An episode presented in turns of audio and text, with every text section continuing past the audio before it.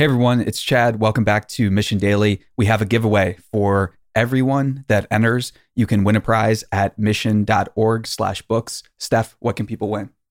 Books that you love. Do you want to read like a CEO? Chad has a bookshelf that probably has, I was actually calculating in my head how much you've probably spent on books because there's so many in our studio. I'd say there's probably 500 here.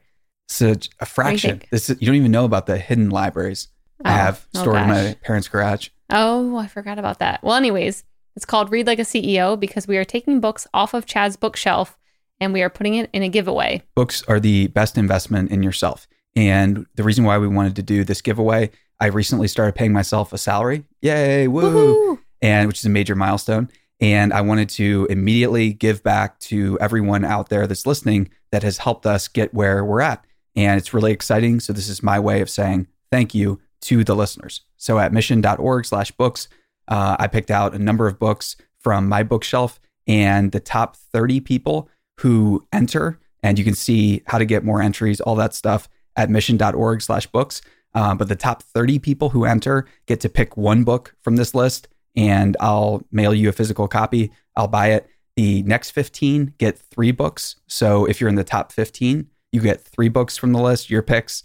And if you're in the top five, you get five books each. So this is pretty cool. And you can get more entries for every single email uh, subscriber you refer. Yep. And stay tuned for the next little ad segment because we will tell you why Chad picked some of these books oh, to get you excited. and mission.org slash books, go there, enter, and everyone who enters is going to get a copy of 100 business ideas. That's an ebook we created with 100 ideas to start making more money and, yeah, maybe even start a business uh, this weekend. Yep. So enter the giveaway and good luck. May good. the odds be ever in your favor. I knew you were going to say that. I'm Jeffrey Wright, and you're listening to Mission Daily. Selected as Best of 2018 by Apple, Mission Daily is the number one podcast for accelerated learning.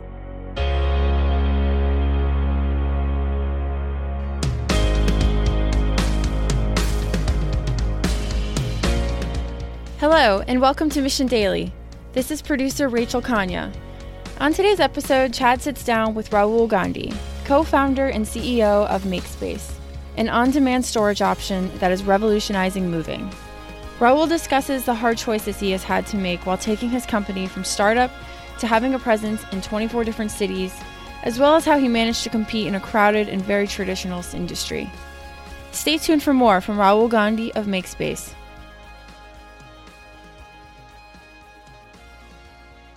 Hey everyone, welcome back to Mission Daily. Today's guest is Rahul Gandhi. Rahul, thanks for taking the time. Hi, thank you. I'm I'm excited to be on.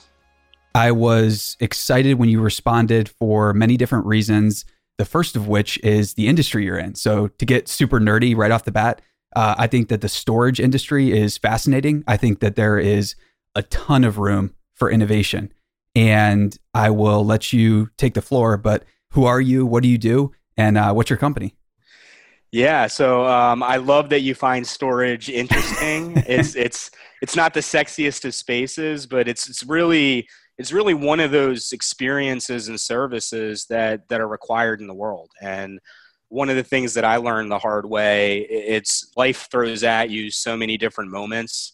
You know, some are positive where you have an extension of your family, a new child, or some are negative where you have a death in the family and and really space is always a big constraint particularly when you're living in an urban environment.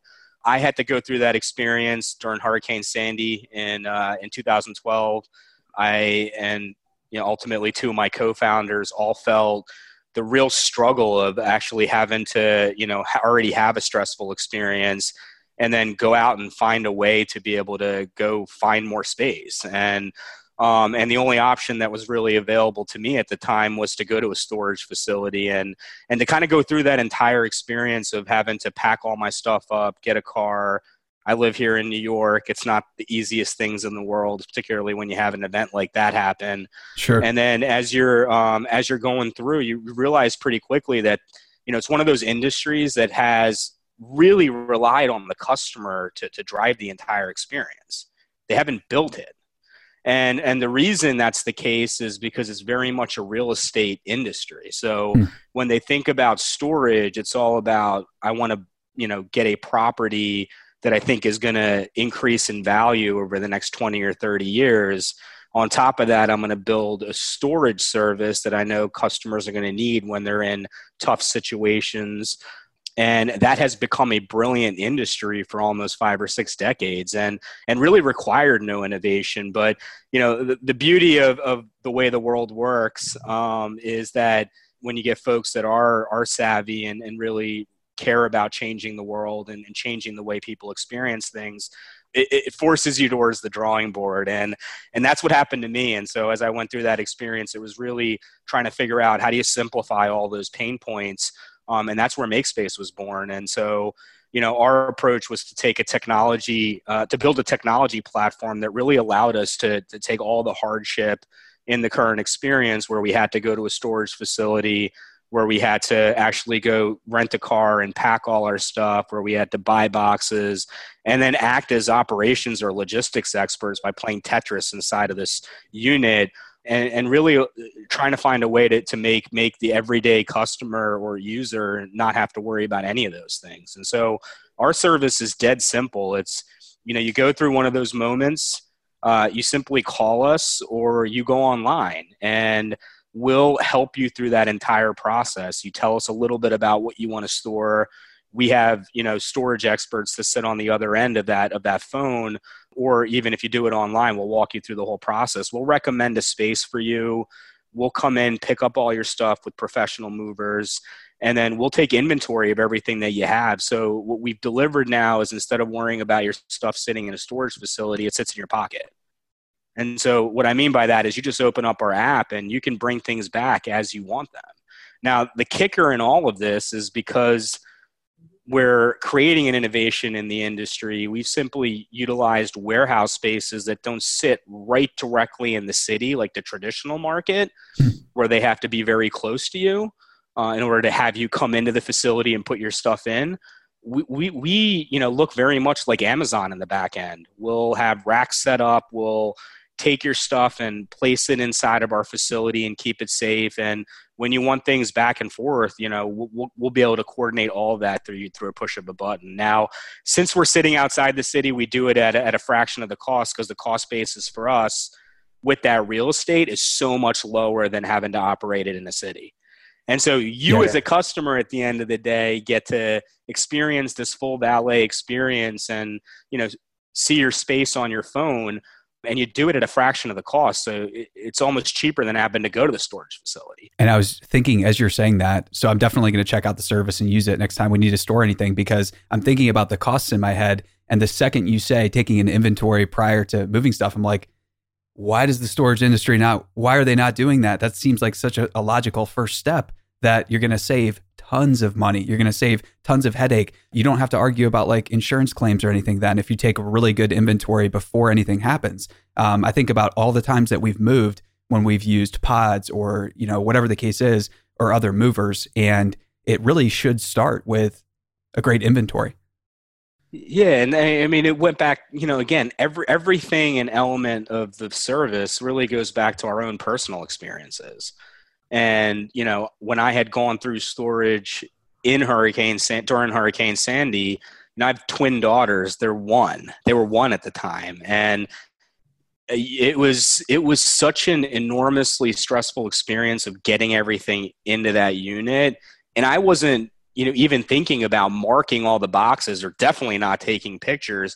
So the first idea that we thought of was, hey, what if you just knew, just like you had a digital file on Box or Dropbox or any other service that you use, you can see it and interact with it. I mean, there's no there's no reason you can't just do that with your physical stuff. And that small innovation really turned out to be so big for us because one of the things that customers care about is the safety of their stuff and you know not having to go go over to the storage facility and go and see it directly but just opening up your phone and seeing what you've stored gives you enormous security and value right and um, and we didn't know that at the time and so that's one of those things where you know it was just solving an issue that we faced that we, we knew just anecdotally other people were facing too and, and using that as an innovation in the industry and turned out to be one of the biggest ones for us.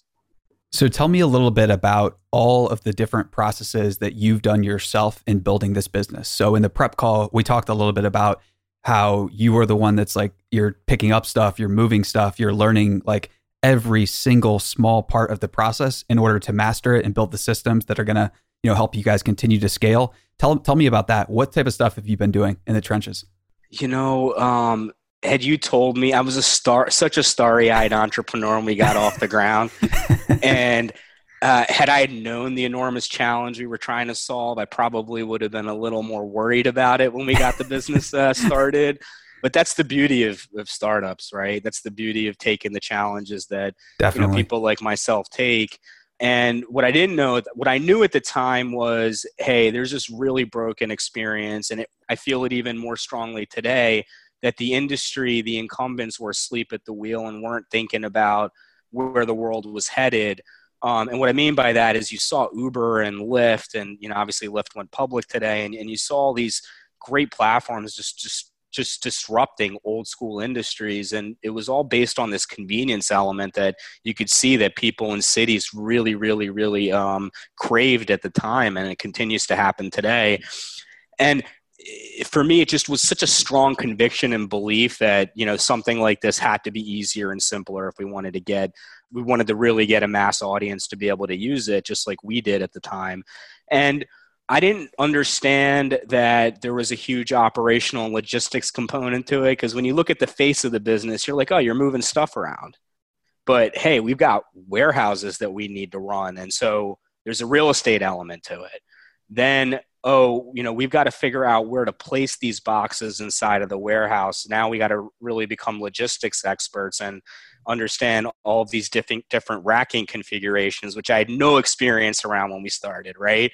And then you've got this enormous challenge on the marketing and technology side, which is you know you've got an old school industry that has never believed in in using technology or building brands um, and I say the brand piece of it because if you look at the traditional industry today in storage, you know, they all look the same. I always say this exercise like you print out every logo that's a massive public company in the storage industry today, and it's really hard to tell them apart. They sell themselves the same. And so if you're going to disrupt that and actually create a brand that resonates with people, you know, that's an enormous challenge to go out against a, a group of of, of incumbent players that you know are in a massive industry that have enormous amount of money to throw against it. And so we, we had all these challenges that we were just unaware of. And you know my background uh, a little bit more about my story you know i came from an immigrant family. Like my dad to this day claims he came to the united united states with $30 in his pocket and started his career. And he was an entrepreneur and he started his you know his his way into really living out his American dream was through the restaurant industry, and I'd always seen amazing struggles. And I mean, it's a low margin business. There's a lot of competition, and you know, it'd be one day where we would feel a lot of success, and I'd you know walk home and there'd be ten Nintendo games sitting there for me. That's how old I am. I'm giving away my uh, my age at this point, but you know the, the next couple months you know we're sitting down talking to lawyers trying to figure out like how do we stay afloat and keep our house and it's really really hard to get a business off the ground. And for me it was it was it was an i saw that conviction around this opportunity and it didn't matter what the challenges were. But yes really important question about when you get into the trenches. And there, there's a simple conversation that when we when we decided we were going to do the business um, i teamed up with two co-founders who, who i knew here in new york. You know one was a serial entrepreneur both are not with the business anymore, and we can get into more about that um, as we go through this. But we had this vision of this idea, and to get it off the ground, it was it was enormously challenging to just take this idea and go to investors and say, "Hey, why don't you back these three aspiring entrepreneurs that that that really want to disrupt a massive industry?" Um, and give us money to go figure out all of these challenges that we, we didn't even know of at the time around marketing, technology, logistics, and real estate. And, and we, we struggled in that process. Eventually, we did get people that, that gave us uh, capital to get off the ground because it was such an enormous industry and opportunity. But even ourselves, once we raised that capital, you know, we looked at each other in the face and said, how do we actually do this? And I remember vividly, um, my co-founder Sam, he said that do we need to rent a vehicle? Do we need to lease a truck? Like how do we think about the warehouse spaces? Like we had this we had this on paper, but putting it into real life just seemed like a crazy challenge and we didn't want to fail. Desperately afraid of failing. It's I, I always say it's one of my superpowers. It's almost one of my biggest weaknesses too, but you know, it's been enormously helpful for this business and we were looking around the streets of Manhattan and we said, "Hey, who's what kind of trucks are people driving? Because we have all these narrow lanes and obviously in order to get this business off the ground we need to go to people's locations. We've never run a fleet before. We've never even had a driver. We've never been drivers. We need to figure out how we can park a truck. Like we can't just drive these big 53 foot trucks that we're used to around the streets. And we saw sprinter vans around. Hmm. we were like well those look like they're pretty interesting. And there were like, you know, bakeries and things like that were using them. You saw a lot of mom and pops shops that, you know, had their logos on the trucks, but you could see like they could actually maneuver around pretty well.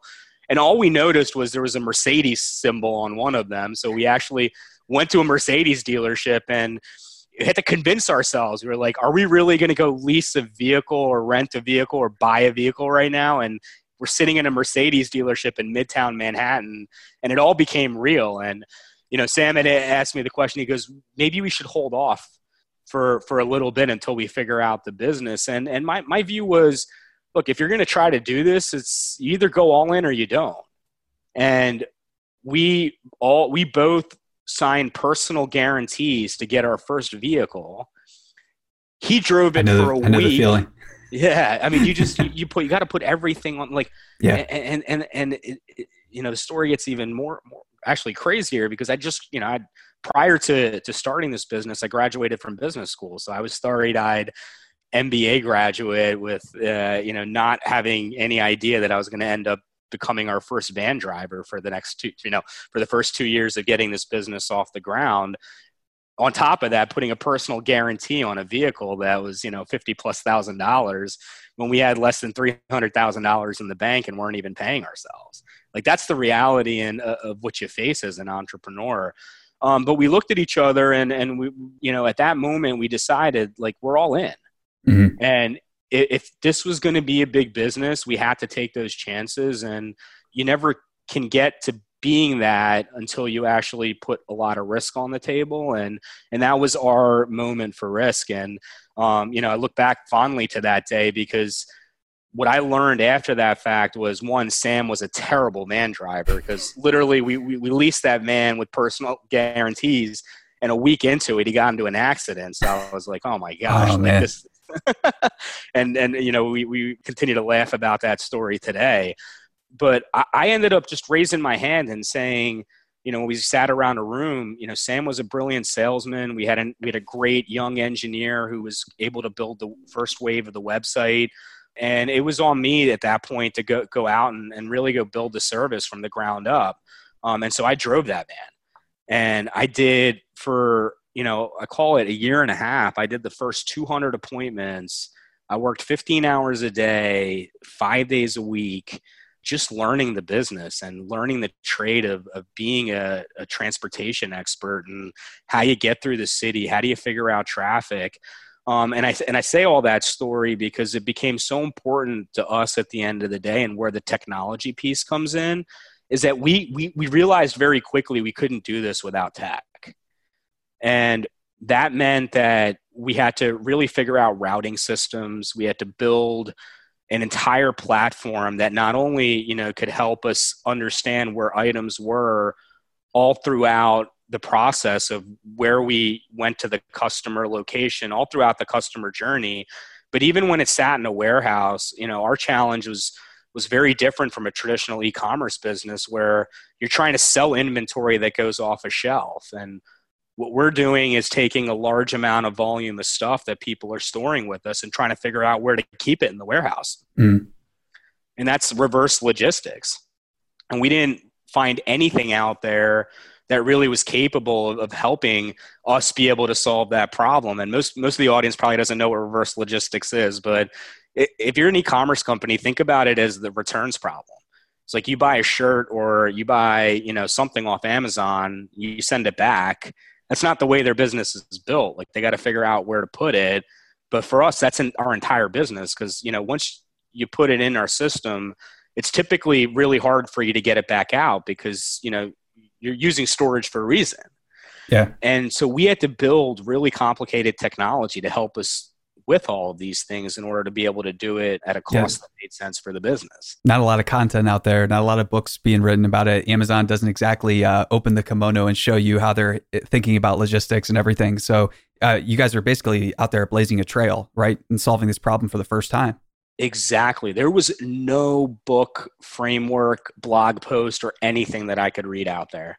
I mean, the only way we got this business off the ground was you know, uh, as I like to say, was just like flipping the burgers ourselves. Like we yeah. we we really had to go out there and do it and understand all those pain points that not only existed for the customer but existed for us as a business to be able to deliver that experience to the customer and and it, we learned very quickly that without really sophisticated and challenging technology uh, we could never do it yeah and so that was that was a big first step in the journey and really you know it, it was a big transition for me in my career and life too, because everything was just you know learning on the fly and taking chances and knowing that we'd be wrong more than we were right, but being able to you know withstand those those mistakes and and being able to raise money right? Being able to raise money to have the resources to be able to continue to innovate on that and for us, uh, you know, as the business at the time, we were able to attract a large amount of uh, technology venture capitalists, mostly because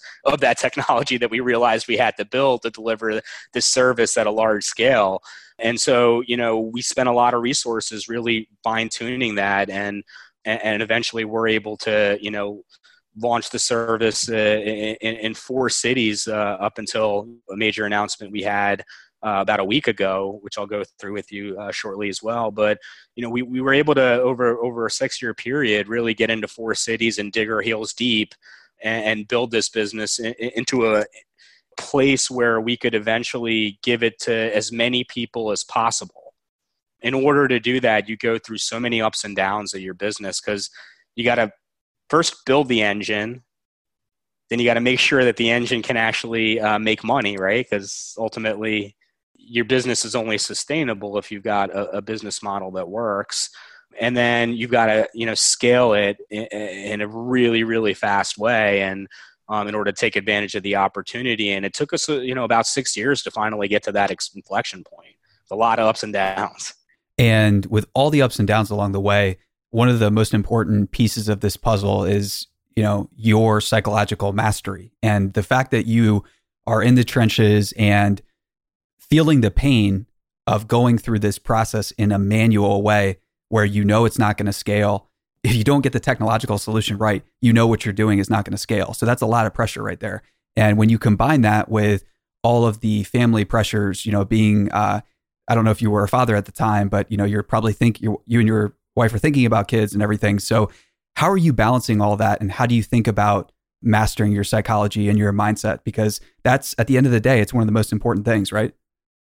When I when I first took the step of becoming an entrepreneur fully, and you can argue that when I was younger, like I almost was, because I saw my dad go through so many ups and downs as an entrepreneur himself.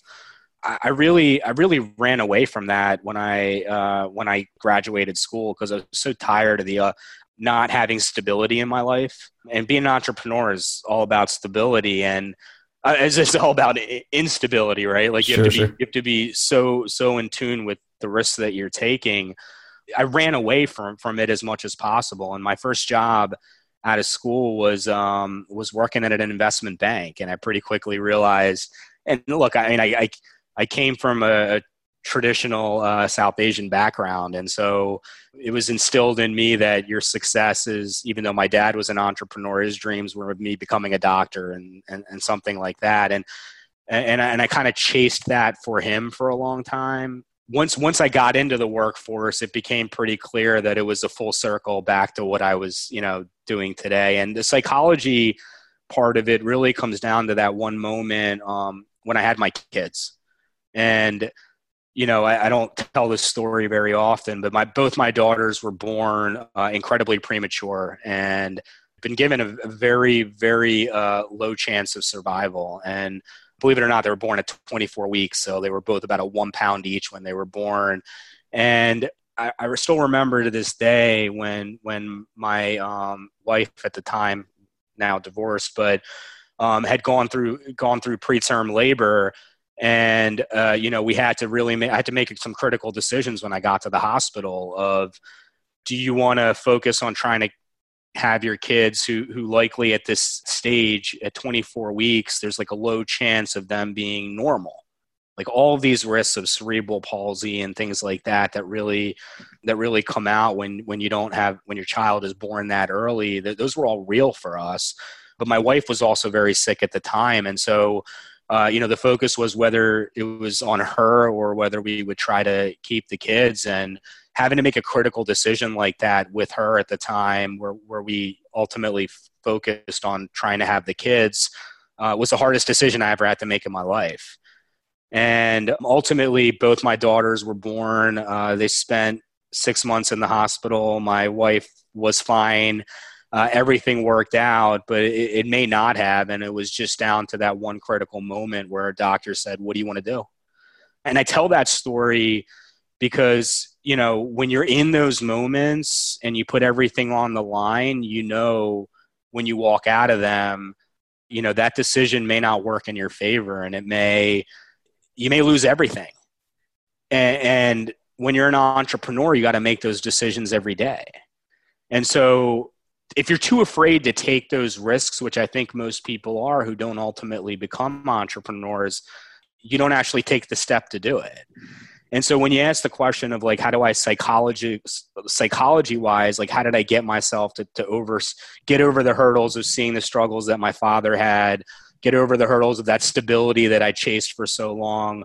It was, you know, those critical life moments again that it comes down to.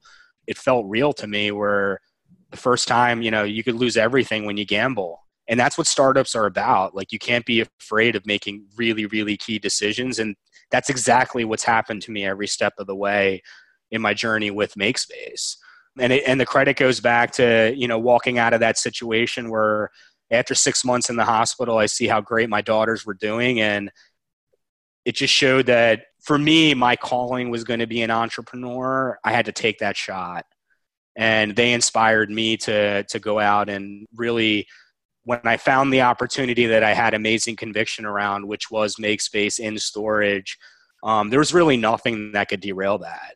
And it was such a natural decision for me to, to go into it. Now, it still goes back that I was starry eyed and didn't realize how complicated this business specifically was to get off the ground but I think that's what created the opportunity for us to to be able to differentiate ourselves because we had to be successful in so many different places. It's not just a normal technology company. You've got the technology, you've got marketing, you've got real estate, you've got logistics, you've got two different labor forces that you're really trying to work with and trying to mesh at the same time and you're learning an enormous amount as you're going through it and each day you're making critical decisions that could you know quote unquote sink your company. Not many people or businesses can go through those challenges and that's that's been an enormous opportunity for us because that's i think what has allowed us to separate from from many of the newer you know newer entrants that have tried to solve the problem that we have now. Thank you so much for sharing that uh the personal stories. That that means a lot and i'm glad that they're both healthy and um that's a lot of weight to carry with you. And I, I think that like we can all we can hear that story, but until you go through something similar, it's just tough. It's it's a whole nother thing. And I like sharing those stories so much because as business owners sometimes or CEOs of venture backed companies, it's really tempting to not share the struggle or share the really, really hard stuff like that. But you have to, I think, to keep it in perspective and figure stuff out. So let's shift gears a little bit to what I think is really exciting about MakeSpace, which is you guys have a pretty substantial head start and you you've solved these problems. I think that as you're going, you're basically building a moat. Would you agree? And, and how are you thinking about building uh, a moat for MakeSpace? Yeah, so I mean, there was a there's a couple challenges um, that you know we, we, took real risks on when we got the business off the ground that became really important for us as we got as we got to the stage where we are now. And one was you know investing a large amount of resources in technology and being able to go out and and be lucky enough to have the support of amazing amazing technology VCs who saw the bigger opportunity even though didn't it wasn't necessarily in an industry that you know they were they were typically attuned to investing in. And so that was a, a huge factor for us. But spending you know north of six years developing the systems that we've developed uh, it's not easy for any new player or even the incumbents to to come in and, and try to replicate that. There's just so much experience and um, heartache and mistakes and corrections and things like that that you happen to do over, over the course of, of, our lifetime that play out in that technology piece. And then over the time, you, become really, really good at figuring out who's a good fit for, for the challenges that you are trying to solve. And I think one of the one of the things that we became very good at was figuring out the right team and investing a lot of time and resources into into bringing in the right folks with the right experience, particularly around marketing and tech, and you know even around around logistics, et cetera, to help us differentiate ourselves from you know the everyday person who wants to come up and, and think that they can you know sort of do this at scale right out of the gates. And then finally, you know, it was to, it was to be honest with ourselves. It was we've raised $100 million, over $100 million for this business to date. And understanding that just because you have a lot of capital, it doesn't mean that you that that you know the business that we're trying to build was easy to build. Mm-hmm. It goes back again to the beginning when I said how much were we trying to solve where we wanted to build this massive brand in this old school industry. We wanted to apply technology to it. We wanted to then go out and rent and lease warehouses or buy warehouses and then figure out how to, you know, optimize things within these warehouses on the logistics side and uh, you know really became a soul search for me and and going out to market and find figuring out like instead of going out to continue to raise large amounts of dollars like is there a partner out there that could help us with all of that? Help us with the stuff that you know we weren't necessarily experts in and real estate and logistics fall squarely into that. And so last week I was thrilled because we've been working on it for for a long time and much of this is all about relationships we announced a, a really great partnership with a company called Iron Mountain. And Iron Mountain, if most people don't know, is you know is basically the biggest player in in document storage and working with many of the Fortune 500 companies. I mean, they they store for folks like Lady Gaga and Bill Gates, like he, you know, folks like that who who really are thinking about putting in very high value items and um, really trusting a corporate level service to be able to deliver that experience. And as we were looking at the next phases of their business and sort of what we were trying to do at MakeSpace and, and, and really bring it to scale, what became apparent was they had already over decades, and we're talking seven decades, built this entire footprint of warehouses hmm. that looked and felt like the ones we were trying to build.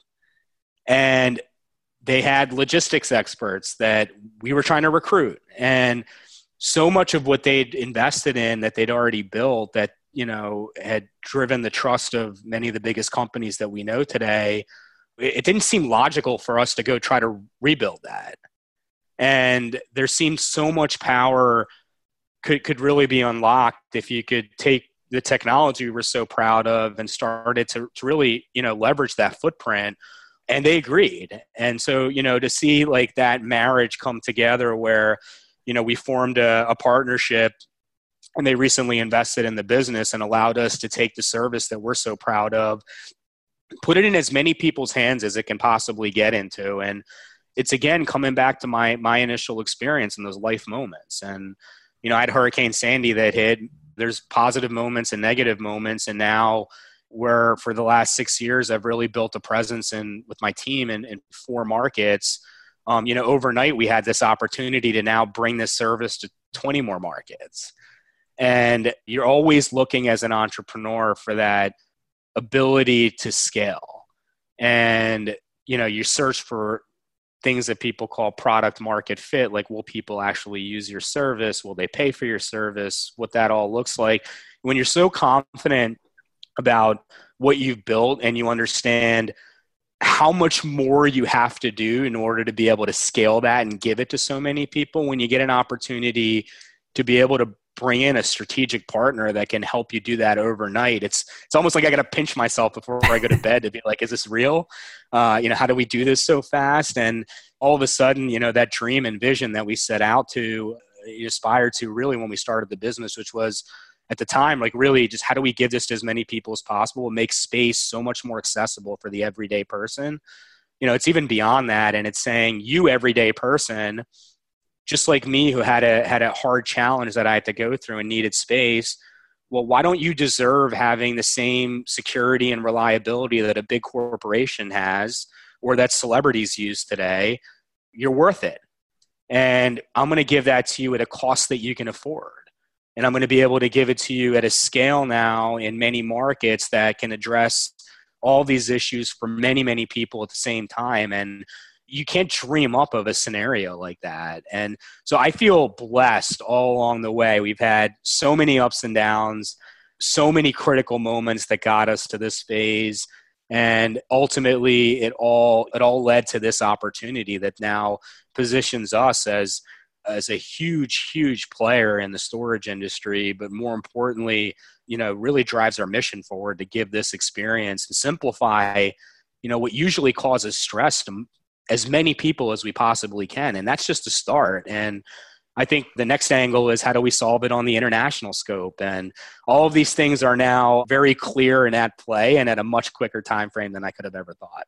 Congratulations. That's really cool hearing about that partnership because it's easy to look at a company on the outside like Iron Mountain or whoever that you want to partner with as a CEO, as a founder and say, well, how would we ever partner? You know, maybe they're way beyond where we're at, but the reality was the execs at Iron Mountain, and I don't want to speak for them, but they're probably the ops team and folks like that. They're probably thinking like, okay, we've got these great warehouses, we have all this infrastructure. How can we get it to 100% utilized? How, how can we find somebody to partner with? Um, so you know you never know what those companies out there who they need to partner with. So what a great partnership, and uh, yeah, that's really exciting to think about. So 20 markets now, or, or how many different cities are, are you all in? So we're in 24 markets now. So we wow. added 20 on top of the four that we were in. We're still in. And key markets like San Francisco, Seattle, San Diego, Boston, Philadelphia, even our first international market in Canada, Toronto. We've got markets all over now. And, and the real difference in what enabled us to do that versus you know anyone else out there that might want to get started and try to do this at that scale again, it goes down to the technology. And so we were able to literally insert this amazing tech system that we built and do it at the scale of 24 markets overnight because we'd always been thinking about that scalability. Now, doing it on our own would mean that we'd have to go out and find warehouse space, we'd have to go out and rent trucks, we'd have to go out and you know sort of do all the physical stuff that required us to be able to utilize that tech but if that infrastructure is already there, then it really tests the scalability of, of the platform that you build. And, and, that's what we always had conviction in, right? We knew we, we, we could nail that piece. It was how, how do we do the other piece and we do it, how do we do that fast? The real estate challenge and the logistics challenge isn't simple and it requires a lot of money.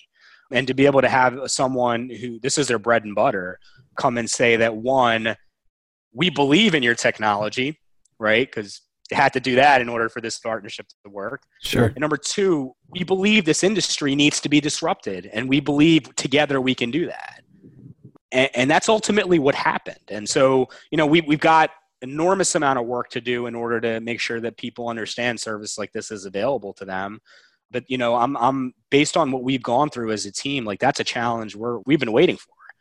So yeah, we're we're really really lucky. We're really excited we are uh, probably more passionate than ever, as I could say, you know, at this business to be able to take it to, to the next level and, you know, bring, quite frankly, more innovation into the industry that, that deserves it. And so uh, it, it's a really exciting time here internally.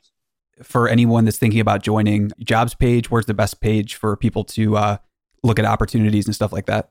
Yeah, so just go to makespace.com. We've got a careers page up there feel free to apply to all the open positions. Feel free to reach out. We've got a great recruiting team on board. They're always uh, very passionate about really caring about people that apply and looking at their backgrounds and it's all more than just even a cover letter. We do take the time to talk to people and understand that cultural fit right? Because our mission is so is so deeply rooted in, into everyone that works here that everybody believes that you know this service can have an impact on people in so many different ways that that's really what we try to suss out. And and we built a team that you know i can say credibly challenges me almost every day. Like it's funny when you first start the business when you first start a business you're you are the smartest person in the room because usually you're the only person in the room. And you know as it goes along my my vision has always been hey i got to find people way smarter than me at all these different things that we're trying to solve.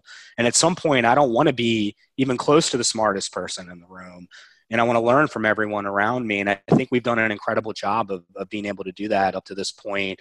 So eh, the environment that we've created has been has been something that people really love here. So, but you go on the career page and, and you'll find every opportunity that we have because we, we have it blasted all over there.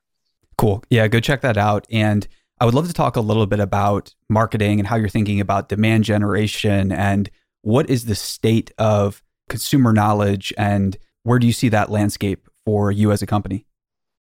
Yeah, so it's um, it's interesting. There's this industry is a forty billion dollar industry. You know, the top eight players maybe own ten percent of the market, uh, and the reason I say all that is because traditionally brand and normal marketing channels that you think of haven't really mattered because it's all been about the real estate and if you open up a storage facility that sits near the customer you just have that that advantage of the customer seeing your facility and that's what's been drawing them to, to your business in the past.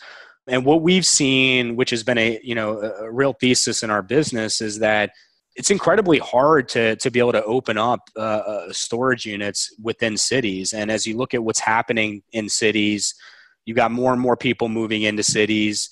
You've got large a lot of a lot of people moving into smaller spaces. You've got things that are getting more expensive. And right now, most of these cities are that, that were, that particularly here in the U.S., are focused on issues like traffic concerns, et cetera. But what happens when you know you have all these people that have come in? You've still got waste management, storage, other real services that need to be met. And if you already have space that's tight, how do you open up storage units? Right? These are facilities that don't create jobs. There's one person working behind a desk, and it's sitting in the confines of a city that's trying to attract really great tenants to come in. And that could be used for other things like parks. It could be used for restaurants. You know, it could be used for so many other things that, that are more tuned with what a resident would look for when they pick a city as opposed to you know building a storage facility and so storage, the traditional incumbents have felt that pain and they haven't been able to open up many facilities close to the customer, particularly in the urban environments. And that's and that's really important because for us, that's where we come in. We don't actually have that real estate that sits inside of a city. It sits outside in an industrial park. And our challenge is really to let as many people know within a city that this service exists. And so the ways we do it are not the traditional ways that the incumbents have looked at it. It's more, you know, there's an online element to it. So when you search for storage or you have something happen, we want MakeSpace to be the first thing that comes up for you. And so, you know, for traditional technology marketers, having an SEO presence or having a team that's focused on the SEM side that can go out and understand what keywords to buy clicks against and really how to allocate your dollars effectively online. And then there's this whole brand component, which is, you know, how do you let people know in this localized effort when you're in a city that your service exists and what it does? And I think simple things for us, like even our name, just lend well to, to tell you what we do. And we do large scale offline advertising through billboards, through subway campaigns that we've run, or even direct mailers that we send out. Uh, that have been really huge for us as a business to be able to get our name out there, really in a dense population, in particular buildings that we know have this issue of, of finding storage because there aren't facilities that are close by. And then now that you look at our opportunity on a much larger scale, this is where it gets exciting. Because when we were in four markets, we're thinking about all of these local, hyper local channels that are super challenging.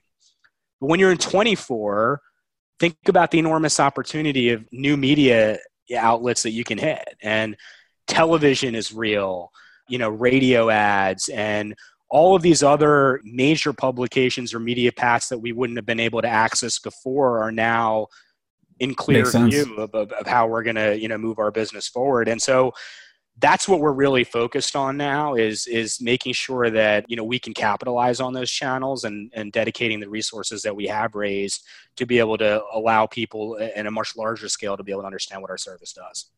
How are you thinking about you know you're building a team your offices in new york. How are you thinking about expanding your offices? I don't know how many you have but are you thinking about other markets now? Are you just focused on those 24 where's your head at there yeah, so I, you know, I it's it's amazing because I've I've seen our strategic partner, who you know is a major public company, they work incredibly well off dispersed teams.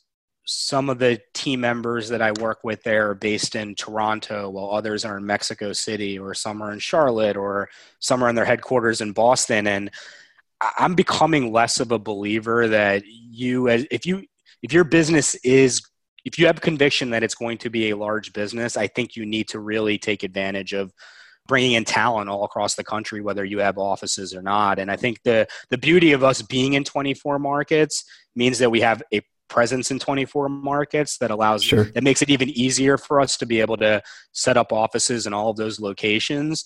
But we're all traveling, right? right. We're all in different locations all the time anyway, and for us, it's it's not just about having someone here in headquarters in New York, where some positions you, you, truly need that because there there is the element of being able to go talk to the engineering team if you're on the product side or on the marketing side, and you can go coordinate and kind of get things done right away. Whereas having to get on the phone if you're based in Phoenix, Arizona, for example, and trying to get it done may just cause some some issues and elements in and of itself. But I think I think for us, like we're we're open to recruiting talent anywhere in the country, and and really taking that take, taking that guidance that we've seen from from the strategic partner that we work with and know that it can work at larger scale. Uh, our recruiting efforts will go will go across the country now. Some of the areas that we're, we're certainly going to be doubling down. Um, we have an engineering team based in Toronto. Uh, we have operations in Toronto, and so we're going we're going to certainly be looking at adding more engineers um, up in Canada as well. We've seen a lot of success there. We'll look at other markets that tend to be you know tend to be attractive from from engineering resources and marketing resources across the country, and may open up you know smaller offices along those lines. But uh, for us, you know. Whether there's an office or not, we, we think that there's an enormous opportunity to be able to allow more people to be part of the family. That's uh yeah, that is super exciting. And uh, remote teams, man, it's uh team members that can function and succeed in remote work are they're like as a CEO and as a founder, you just are so thankful for these people that you know can operate out in the wilderness and with like a, a small group. Basically, it's just it is a, a godsend for sure. So, how are you thinking about investors, or how have you thought about investors in the past? How have you gone about choosing capital partners?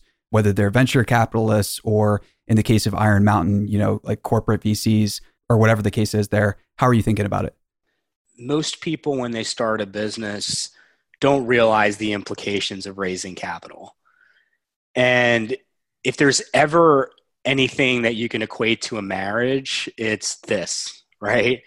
And you, you need to find the right partner regardless of the capital they provide that are with you through the ups and downs. Because i don't think you know outside of the few that you probably read in the press i don't think anyone has a straight journey to becoming a massive business.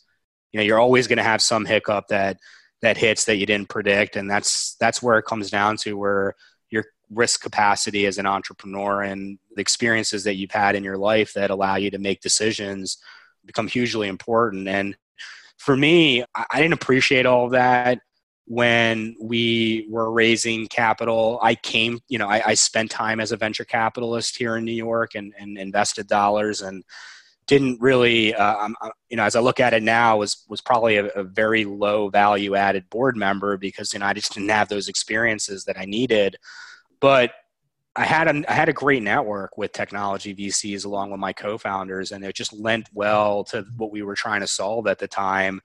But we got really really lucky, and you know the investors that we that we were able to team up with at the start believed in the vision, had a lot of conviction in, in the industry and the opportunity, but more importantly, like really believed in us.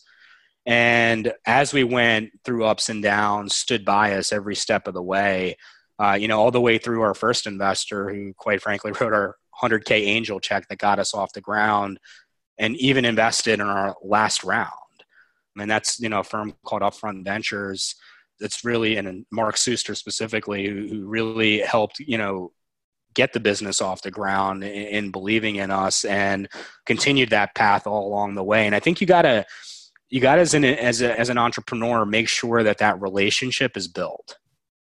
And there's no easy way to do that. It's by spending time together.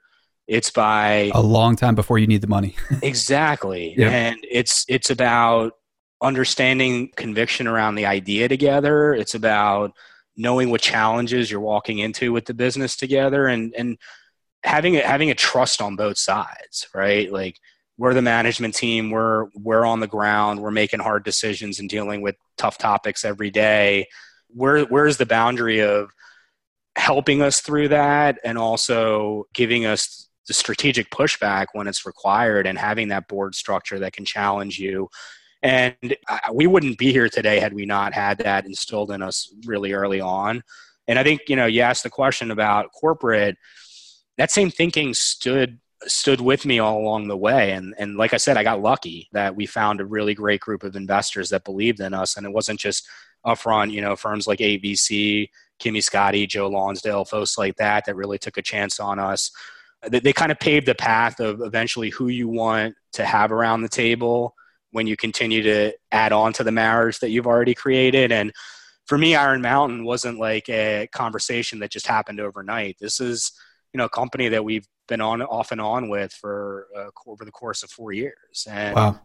it's a company that, you know, we've seen on the side, uh, you know, from our vantage point, not from the sidelines, right from the right, right in the thick of things. Sure. Um, seen them really have conviction around the space because they tried to attack the space and being able to understand their thinking and, and how they viewed competitors and the time that they spent with us, you just saw the power of, you know, one, when you have such an aligned vision of how you can deliver an experience and capitalize on an industry, it makes the conversation easier. But when, when you see the culture matches of both organizations over the course of just spending so much time together, those risks of what happens if we hit some roadblock uh, aren't as much of a concern because you know it's going to happen. And it's how is everyone going to react around the table when that happens?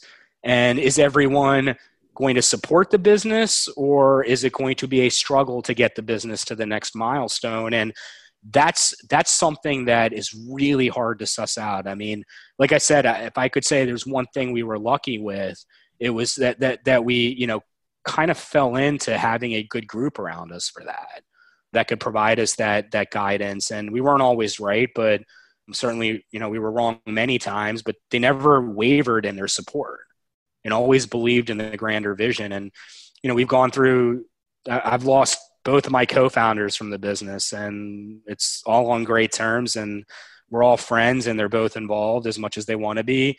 But having to go through all those cycles inside of a business and having large scale investor support, it's the only way you can survive. So, advice to folks that want to go out and raise capital: just don't don't go out to just raise capital. Like it's not an award, right?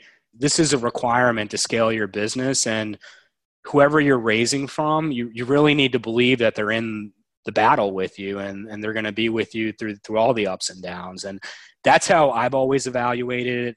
Again i got lucky because we, we saw firsthand what a good system looked like.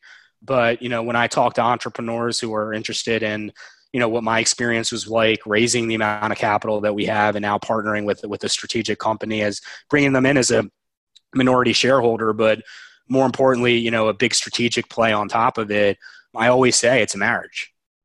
So those are wise words by the way. I think that anybody that's thinking about raising capital should go back take a listen because that's uh, powerful stuff.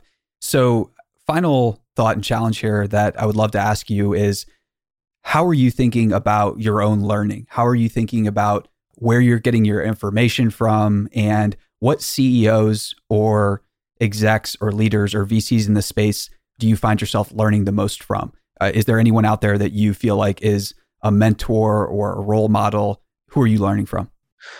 It's a great question. You know, it's the job has changed so much for me it's something I love. It, it, the challenge that you constantly have of being able to test different skills. And what I mean by that is when we first started, I told the story of being the first, our first van driver, and really being on the ground, ground floor of getting this business uh, up and running.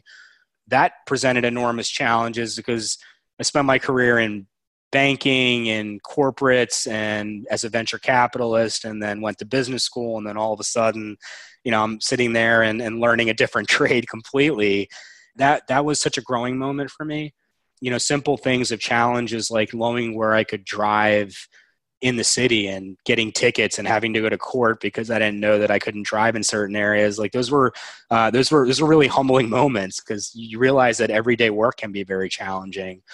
And then, you know, you go from that point to all of a sudden you're not the first van driver. Like you've got a handful of van drivers that now trust you with your vision and believe in you and you know you've got to make sure that they have paychecks you've got to make sure that they're able to go deliver and have the resources and tools to be able to you know do this to customers and build your business. And then you get to other milestones and eventually to the point where you know we are where we've had or peak more than 400 people working in the organization and it's a different game. And you now have divisions set up and you have to be an inspirational leader internally for the company. You're it's it, it can be very lonely because you have to work with your board you have to work with investors you have to capitalize the business you have executives you have a broader team that's looking at you and trying to understand how your emotions work in the office and how that should play into how they evaluate where the business is headed. And it's about transparency of information. And then it's then about being the face of the organization right? Like going out and having conversations like this and telling the story and different media challenges that you have. I think every step of the way i've, I've continuously had challenges. And for me you know i think one of the things that, that, that i have found that's been a, a bit tough i've seen over the last several years is just such an information overload in terms of blogs and people sharing information that I've had a hard time dissecting what's self promotion for marketing purposes versus what's you know sound advice for people that are actually going through through this and, and eh, for real and, and having the battle every day what i have found to be the most important is to build my network of ceos of people that like are going through it at the same time and finding folks that you know you can call and say hey i've got this challenge going on and you'd be surprised that someone else may have felt it too and they're like oh my gosh i just dealt with this definitely go talk to this person or definitely think about this when you're doing it. And it's really comforting because like i said the, the ceo job can be incredibly lonely. It's not like there's a huge problem that comes up that you can go directly to your cfo or your coo or your cmo and say hey how do we deal with this challenge right away? Like you don't know how people are going to react.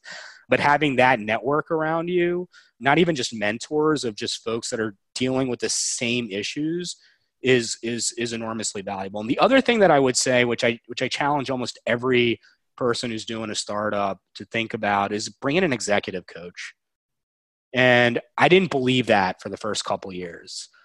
I really was like, yeah, you know, you learn like executive coaches, like how much fluff is out there, blah blah blah. But the reality is, there there are so many good people out there that have met and dealt with all different kinds of situations and entrepreneurs and leadership styles that you know having someone that you can go to and say i don't have the answer for this can you help me And even if they don't have the answer, they can at least walk you through and be that partner for you.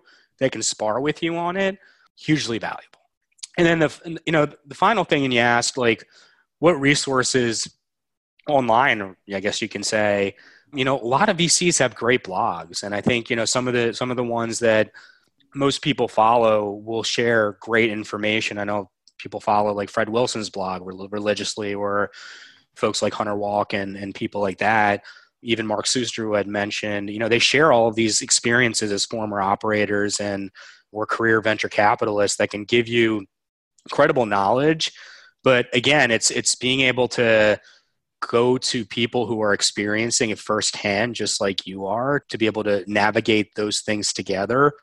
You can't, you know, put a value on that. So that, that's that's typically how I do it. Everyone's different, but you know, I wish I would have had an executive coach earlier. I wish I would have thought about having more CEOs to reach out to earlier. You'd be surprised as to how open people are. I talk to people all the time, even if we've never met, because there's a, it is a fraternity out there, or you know, fraternity, sorority, whatever you want to call it. It's just like a club that you know you can relate to each other so much differently than you know someone who hasn't gone through the experience. Definitely agree. Thanks so much for being generous with your time. This has been a great, great interview. For everybody listening out there, go check out MakeSpace. Be sure to use it. And any final words, any any final call to action or challenge that you would leave for our listeners? Yeah, I mean, if you've ever had dreams of starting a business, you know, even if it's not starting a business, of just taking a risk, just do it. Like life is short. And the value you're going to get just from the learning experience, honestly, it, probably more than, and you may not seem that way when you're going through it, but more than any monetary outcome that you could ever get. And I don't know what monetary outcomes that I have out of this, right? And I hope there's some because it all goes to my kids. I've lived a very humble life that never changed. That's never going to change. But if I had to look back on my career and where I started in corporate and banking and venture capital and all these turns and, and angles that I took, I wouldn't trade the last six years for anything because I've grown so enorm- so much as a person. I've met so many challenges that I never thought I'd even encounter. It's changed my perspective on life and how I am a father and the way I manage my time and the way I, you know, try to lead people around me and quite frankly the way I interact with people around me and I think you can, you know, you don't have to necessarily go out and start a business to do that. It's just challenging yourself and, and taking that risk and, you know, not falling into that trap of complacency because it feels like the right thing to do because you need stability. You know, find a way to really challenge yourself. And uh, I, I think I would, if I could tell myself that at, at 23, starry eyed, I, I wish I would have listened to that more. But, you know, it's something that I'm really grateful that I've been able to take advantage of now. I love it. Thanks everyone for listening. And with that, we will see you next time. Mission Daily and all of our podcasts are created with love by our team at mission.org. We own and operate a network of podcasts and a brand and story studio designed to accelerate learning.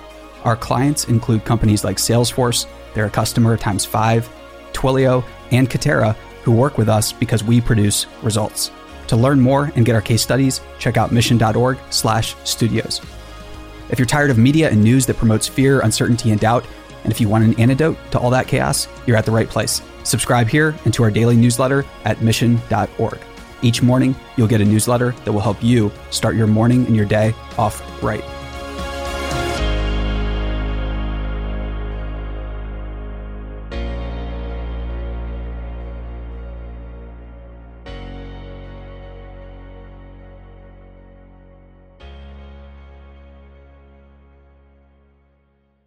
Hey, listeners, thanks for tuning into this episode. I hope you enjoyed it as much as I did. If you haven't already, please subscribe, rate, and review this podcast. It helps spread the word, and I would greatly appreciate it. See you next time.